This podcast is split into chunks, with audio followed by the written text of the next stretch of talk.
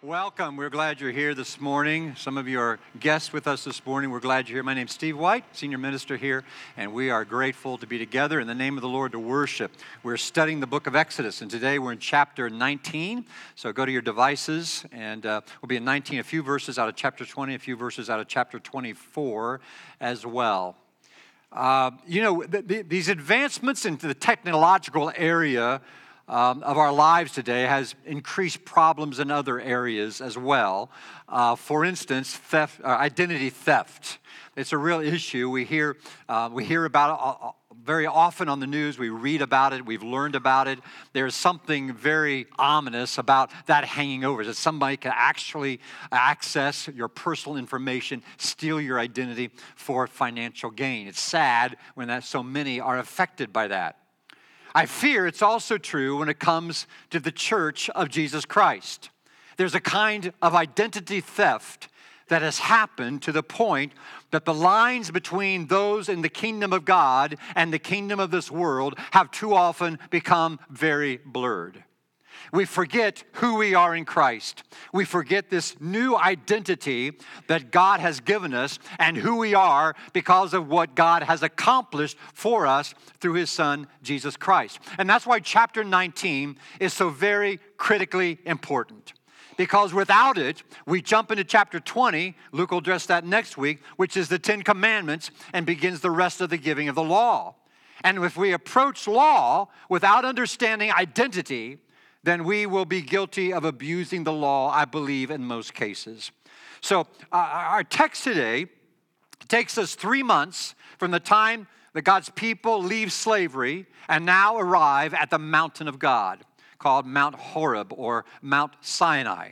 They have witnessed the wonders of God. There should be no question by now that they are intensely loved by God. So here's our text, chapter chapter 19, verse 2. After they set out from Rephidim, they entered the desert of Sinai, and Israel camped there in the desert in front of the mountain. Then Moses went up to God, and the Lord called to him from the mountain and said, This is what you are to say to the descendants of Jacob, and what you are to tell the people of Israel. You yourselves have seen what I did to Egypt, and how I carried you on eagle's wings, and brought you to myself. Now, if you obey me fully and keep my covenant, then out of all nations you will be my treasured possession. Although the whole earth is mine, you will be for me a kingdom of priests and a holy nation. These are the words you're to speak to the Israelites. So Moses went back and summoned the elders of the people and set before them all the words the Lord had commanded them to speak, him to speak. The people all responded together, We will do everything the Lord has said. So Moses brought their answer back to the Lord. Chapter 20. And God spoke all these words I am the Lord your God who brought you out of Egypt and out of the land of slavery. You shall have no other gods before me. Chapter 24, verse 7. Then he took the book of the covenant and read it to the people. They responded, We will do everything the Lord has said, we will obey. Moses then took the blood, sprinkled it on the people, and said, This is the blood of the covenant that the Lord has made with you in accordance with all these words.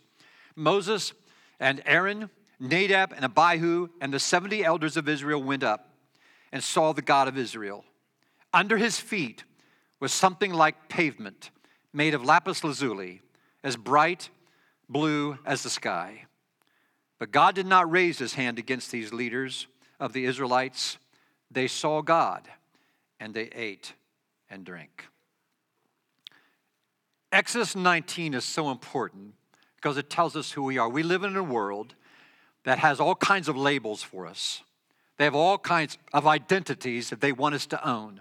And we work hard sometimes to be identified in certain ways that the world says is important. But all those identities are fragile, they are short lived, they are shallow, and they end, us, end up leaving us in a spirit of despair. The identity we have with God changes everything, and it keeps us from abusing the law. Now, some of you have told me you grew up in legalistic churches, very rules based. You didn't hear much about grace, you didn't hear much about the love of God, but you heard a lot of thou shalt and thou shalt nots. And it took you a long time to work through all that, and praise God you did.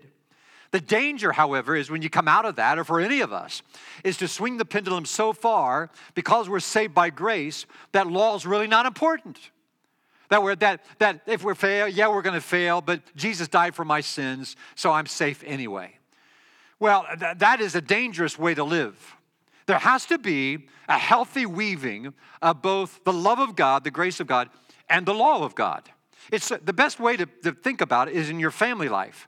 In the context of family, there is great love. There is unconditional love shared together. We love our family like none other outside of God Himself. But also in that context, there are certain expectations of family members. There's a way we do life together, there's a way we honor each other by doing what pleases each other. And so there are, there are certain rules of the family, for a lack of better way to put it, and there's also this intense love of the family. It's the same way in the family of God, in the family of faith.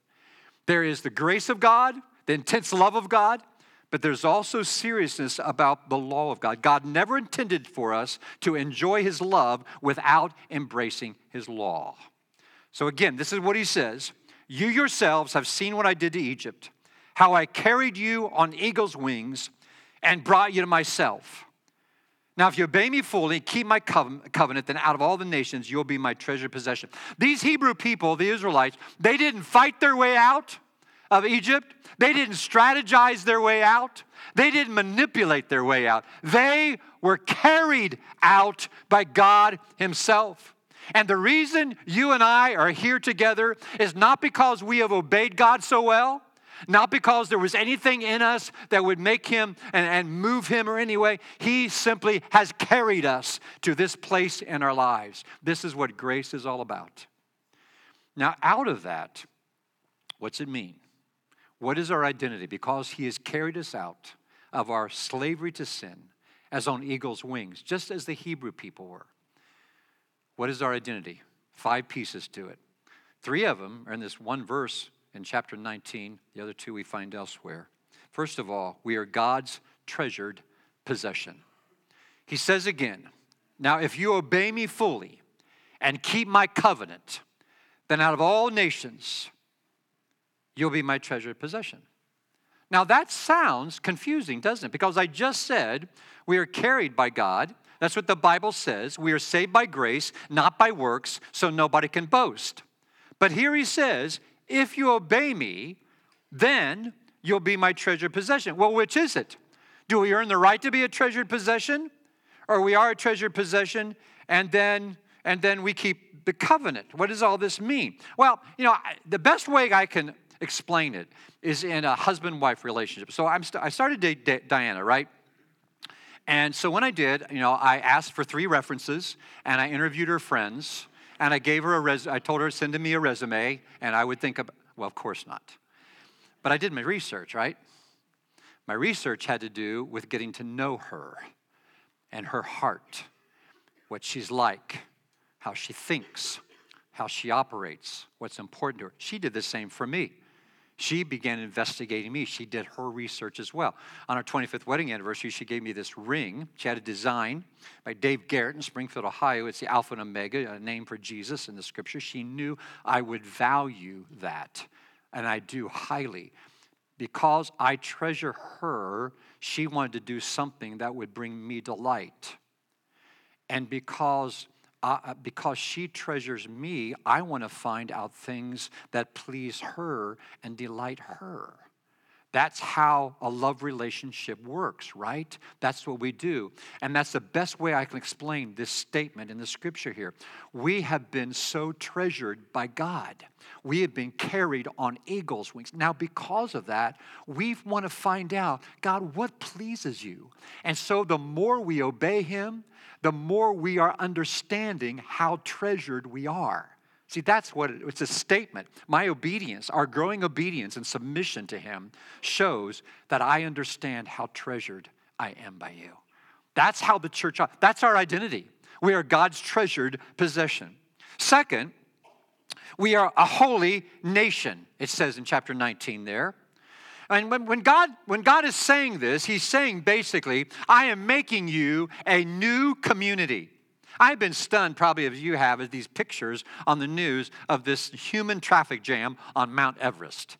How many crazy people are there in the world, really? You know, I am, I am so impressed by these people who make this arduous journey up to that great peak and so many up there that they fear losing their lives because there's so many up there that want, that want to arrive at that position.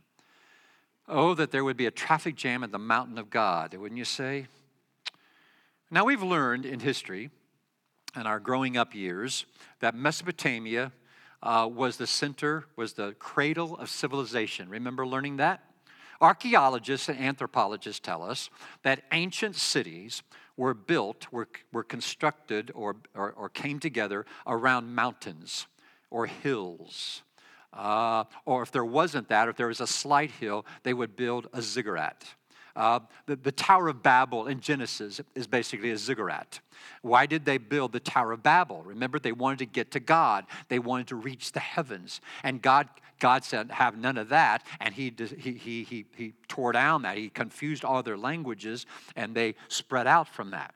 And so the cities were built around these, these mountains so that they could go to the high places and put their altars there, make sacrifices to whatever God that they could, that they could design was of their own making, and somehow get the blessing of their God or gods, whoever they worship. The psalmist would write later, I lift up my eyes to the hills. Where does my help come from? He, he wasn't meaning, when I look at the mountains, boy, I'm in a spiritual paradise. Uh, we can sometimes use it there. That's not what the psalmist means. He means, I look to the hills, the mountains, where all these high places are, where all these altars are. My help doesn't come from them. My help comes from the Lord. That's what that psalm is all about. So these cities were built around it, people to make their offering. But the wonderful thing about this, God here has called his people to this mountain. This isn't about them trying to get to God. This is God coming down to be with his people. And what he is saying here is, I want you, as my nation, to be a radically different kind of community. I want you to live your lives together as an alternate society. And the centerpiece is God Himself who comes down to be, um, to be close or near his people. Just like the scripture says that Jesus is to be called Emmanuel, God with us. He came to be near us. He came and was tempted in every way that we've been tempted, but is without sin. He comes to identify with us, to all those who don't have a place to belong. And that's all of us. We're all disenfranchised. We are, we are marginalized because of our sin from God. Some of you live in subdivisions where you have homeowners associations, right? And uh, those come with rules. They vary from, from HOA to HOA, right? No fences. Don't park on the street. Park your car in the garage. Don't build a shed. All kind. Why in the world would you agree to that? Well, because you trust it's going to maintain the quality of the neighborhood and that it's, it's going to, the property values are going to stay, stay are more likely to stay level and to continue increasing. There's, there, there are boundaries, there are, there are barriers, there are, there are restrictions, only for the benefit of the homeowner. God Himself is the ultimate HOA president. He comes down, He comes and develops His own people. And then He says, based on what I want you to be, because I want you to be this alternate society that's far different from anybody else, far different from every other nation. I want, I want you to, these are the rules that I have for you. He has the right to give those laws, but they're also for our benefit. We have to understand that, else the, the Ten Commandments and all this to come will absolutely destroy us through. So, for instance, God's law, three big things we have to deal with in life is money, sex, and power, right?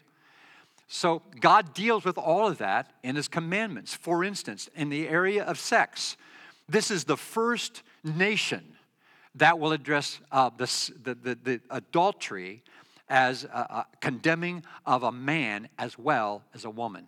All the other nations, the woman was the guilty one. But in God's nation, both parties were guilty. Uh, when it comes to um, money. Israel was to be a generous nation like none other, off the top. They were to give 10% of their income. In addition to that, there were all other kinds of offerings given. And when it was when it spread out over the years, every year, on an average, a Jew gave 23.3% of their annual income. Now go home and pray about that one for a while, would you? In the area of, of power, I mean, our God is so different, and the nation was to be different. This God came down to us, and He wanted this nation to care about the poor and the oppressed and the marginalized and the alien and the immigrant. He wanted them to have a different heart, and He built in this welfare system that they would be taken care of. That was unlike any other nation in existence.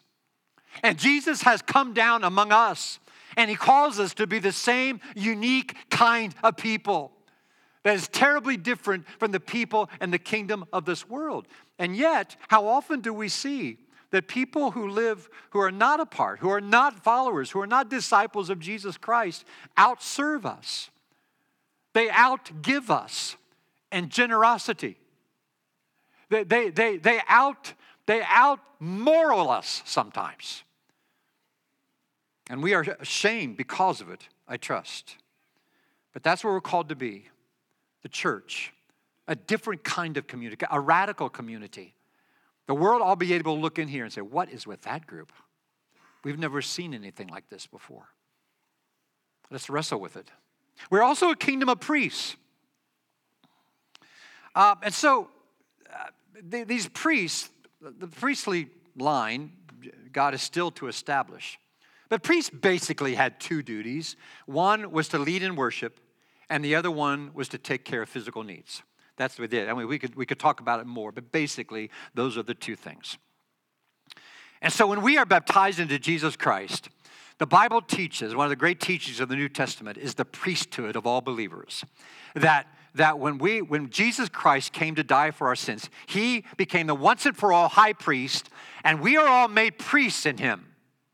So we have Priestess Pat right here on row three. She's always on row three uh, Priestess Pat and, and Priest Ron right here. You see yourself that way? Which means that in a watching world, we give the world an idea of what it means to be a God worshiper and a follower, a intense follower of Jesus Christ. Because, because to worship God is a relationship. It's not coming to church for an hour. It's not just making sure you have devotions. It is that, but it's more than that. Worship is a relationship with the living God. And we're to demonstrate before the watching world that that's who we are, that we have a unique relationship with our Creator, and then we serve the helpless, just as Israel was to do.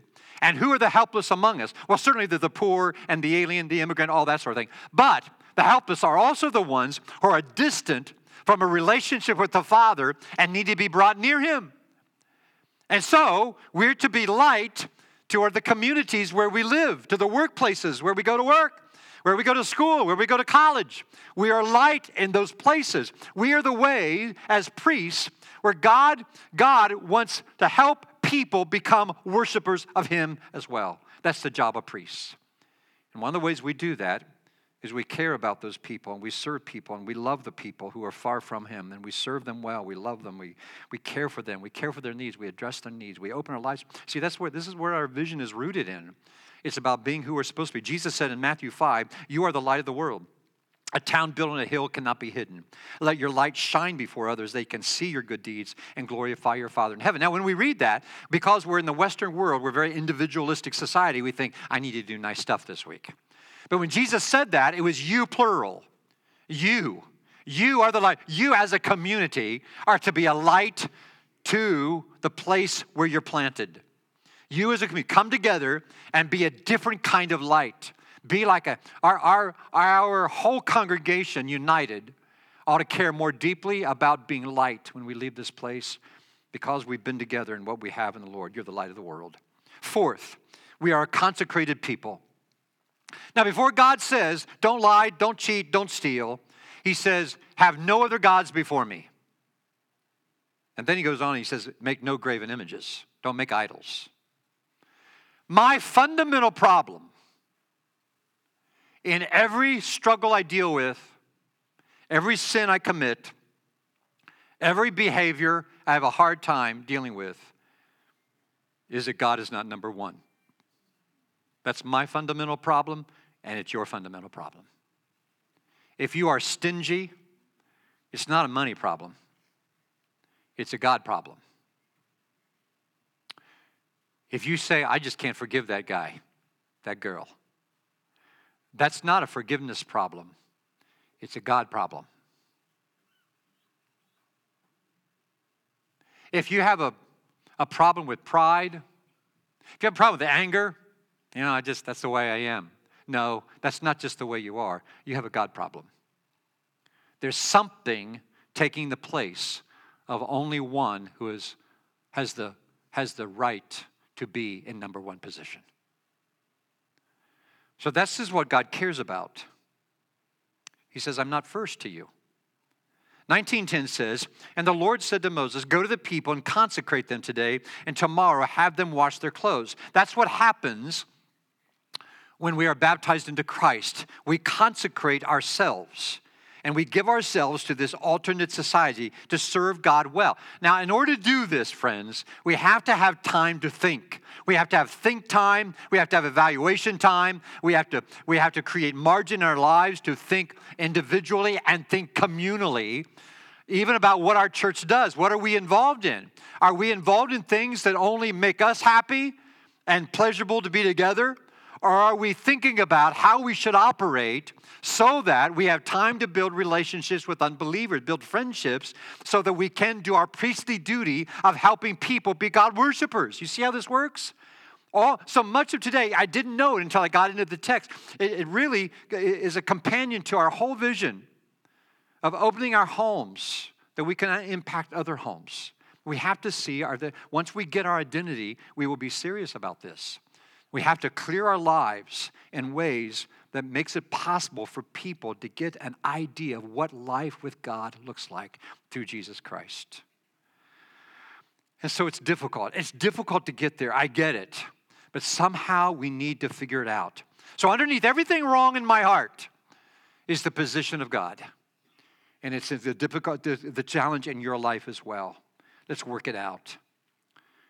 And finally, we are welcomed people we are welcomed people. There's something glorious that happens in this chapter 24, right? It says, Then he took the book of the covenant and he read it to the people. And they responded, We will do everything the Lord has said, we will obey. They're idiots. I mean, really, if you've been with this study, how well do you think they've done up till now? They're nothing but whiners and complainers. And after all the wonders of God they saw, what do they say? Can we go back to Egypt? And they have the, they have the gall to say, okay, yeah, we'll do all that. You must be joking. It'd been more appropriate for them to say, oh, we'll give it a look over, see. You know, oh, we'll do a few of those, God. You know, that would have been more appropriate. But they have the audacity after their behavior to say, okay, yes, we're going to obey everything you said. And what does Moses do? He sprays them with blood. It says in verse 8 Moses then took the blood, sprinkled it on the people, and said, This is the blood of the covenant the Lord has made with you in accordance with all these words. Now, this is really weird to us, isn't it? What if I you come to church and, you know, Luke and I go down the aisle, we just start sprinkling, sprinkling you with blood all over you. I mean, you run out the door. What they have lost it. They finally lost it. Remember, this is, this is, not, this is not a written uh, culture, it's, it's a verbal culture, it's an oral culture. And so we've studied before where sometimes a covenant was ratified and they take an animal, cut it in two, and then people would walk between the parts. It was a way to say, if I don't hold up my part of this covenant, may what happened to these animals happen to me. So this is what hap- this is what hap- this is what's happening when Moses sprinkles the blood. They are accepting responsibility. If, if, if it doesn't, if, if we don't do this, we don't say what we did, then, then we're dead meat. That's finally what they're saying. And what does God do? He says to the leaders, Come on up. Up to now, don't touch that mountain. Don't you dare. Now God says to the 70 elders, Come on up. And so they go up an astonishing thing happens. They get to see God. Not his face. You can't look at God's face and live, Bible says. But they looked, and there he was. And for some reason, God had feet. I don't know how that happened, because God is spirit. He's not flesh and blood, but maybe God, in his kindness and mercy, gave himself feet for a time.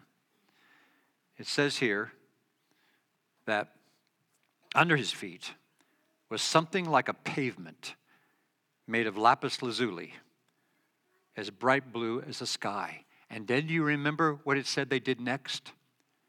They ate and drank. Talk about godly hospitality.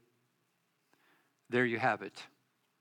We know that in the Near East, even today, hospitality is one of the highest virtues, values. You travel there, Diana, I've been there, and I tell you, people have nothing, nothing.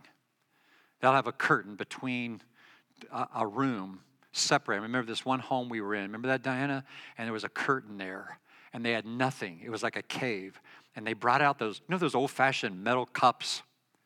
You know, as a little boy, maybe you're not old enough, but when I was little, they had these, these metal cups. I hated drinking from them. Felt weird on your mouth, you know? And they had Kool Aid. They served us Kool Aid, weak Kool Aid is probably all they had. What do you think has happened between God as the ultimate hospitable one and today in our culture where we're not so good at that? I don't think God ever meant for that great virtue to be lessened, even though we live in a Western modern society. I think it needs to be reestablished among God's people. That's why hospitality is a centerpiece, it's the core piece of our vision.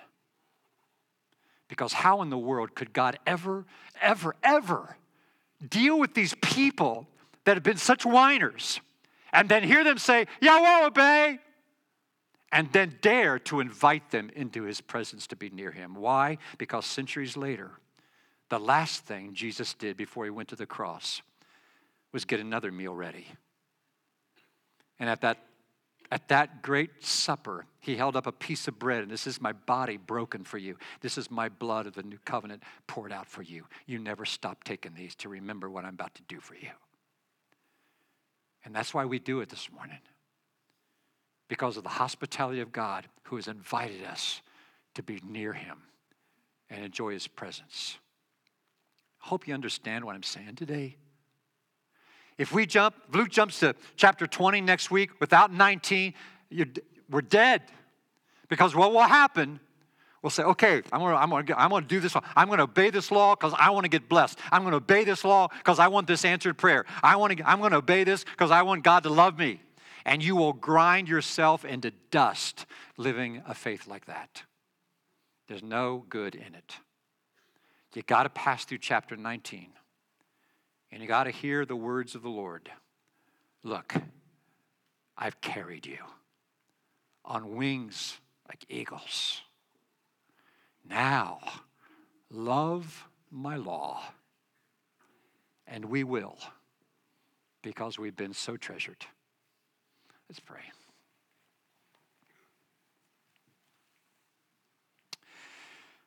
Our Father in heaven, we are we are so slow to see and understand, to grasp. I so often, God, have been a legalist in my life. I thank you for rescuing me from a legalistic approach to religion and to faith. And Father, I've been guilty of abusing your grace as well. And I continue to ask your forgiveness and mercy on my life as I try to understand it and live it. I pray that on behalf of our church, Father, I so pray that we will become increasingly a radical community, something that the places where we come from have never really seen before.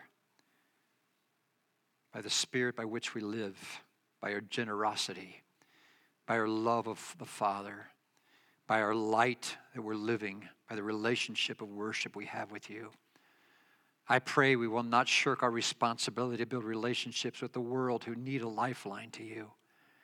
I pray that we'll open our lives and our homes to those who just need to be exposed to an expression of the love of God.